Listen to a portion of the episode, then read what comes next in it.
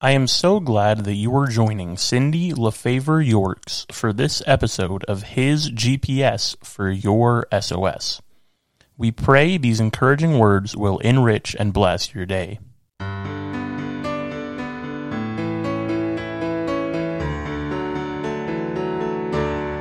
Generosity, Part 1 Mirroring the Generosity of Christ.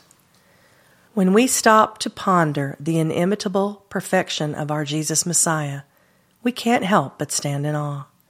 One aspect of Jesus that I'm focusing in on lately is his unmatched generosity. This quality manifests itself in all he is and has ever done and continues to do for us. In our culture, when we hear the term generosity, we often limit ourselves to the monetary application of this character trait, but in reality, it's much more than that. Generosity defined refers to the practice of being liberal with gifts. Such gifts can be monetary, to be sure, but they can also include the gift of time and of our very selves in friendship, familial, or romantic love. But no one reached the high bar Jesus reached on this earth. Let's look at some of his amazingly generous, selfless gifts he lavished on all mankind. Let's start by looking at his birth. In Luke 2, we read of how he was born in a stable. His coming to earth was in no way indicative of his power or supremely divine station in the universe. His first bed was not laden with Egyptian cotton sheets, but rather with whatever was available in the stable on the first night of his earthly life. Later, he served as a carpenter apprentice to his earthly father Joseph. And prior to his three years in active ministry, he willingly subjected himself to forty days and forty nights in the wilderness, sacrificing food, water, and comfort to prepare for the arduous journey to come. Later, as he ministered, he tirelessly sojourned through the land with only belongings he could carry on his back. Despite these sacrifices, he was later rejected by those he came for and betrayed by the one who claimed to love him. As he faced death, he generously gave up his human body to be subjected to flogging, ridicule, and eventually an excruciating death on a cross. The totality of his emotional and physical pain is incomprehensible to those of us who've not been martyred. And yet, despite all he endured, we are told in Isaiah 5 3 7, and I'm quoting the partial text here, that even though he was despised and rejected by men, a man of sorrows, acquainted with grief, he was despised and took on our infirmities and carried our sorrows. He was pierced for our transgressions, he was crushed for our iniquities. He opened not his mouth. Post resurrection, Jesus continued to generously serve those who love him and keep his commandments. He hears every prayer of believers, bestows the forgiveness of confessed sin, and ferociously loves those who belong to him, honoring promises made in Scripture and fulfilling prophecies until the day he comes again in glory to bestow the ultimate gift, a new Jerusalem, where his people will live with him in their midst for all eternity. Has anyone on earth ever lavished such extravagant gifts onto you of their time and of their very selves? The answer, whether you realize it or not, is an unequivocal no. In light of these gifts, the generous response we can initiate is to reciprocate and give of ourselves as Jesus did. Though most of us will not be called to martyrdom, we can offer ourselves as living sacrifices, as Paul reminds us in Romans 12:1. This act is holy and pleasing to God, which is our spiritual service of worship. In this series, we'll look at the various ways we can engage in a generous lifestyle that is both pleasing to God and beneficial to our friends and family, communities, and even our nation and our world.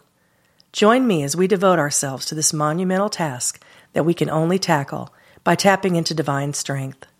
Let's cling to the verse, I can do all things through Christ Jesus who strengthens me, and that's from Philippians 4:13. I'd like to read an excerpt now from my first book, The Side Door, and that excerpt is entitled Unwrapping Present Moment Gifts, Embracing Each Day's Joy.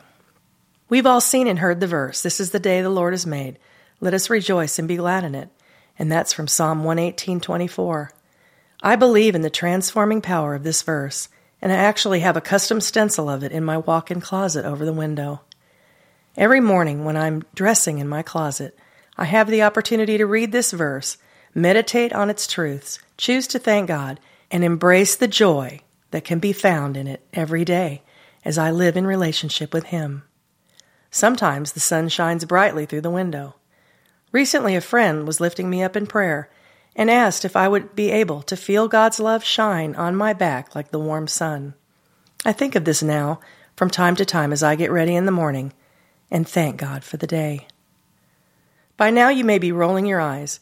You might be thinking, I'm throwing out platitudes and not being honest about what daily life on the planet Earth is really like. And you would be right, because even though that option is available to all of us every day, I don't always choose that joy.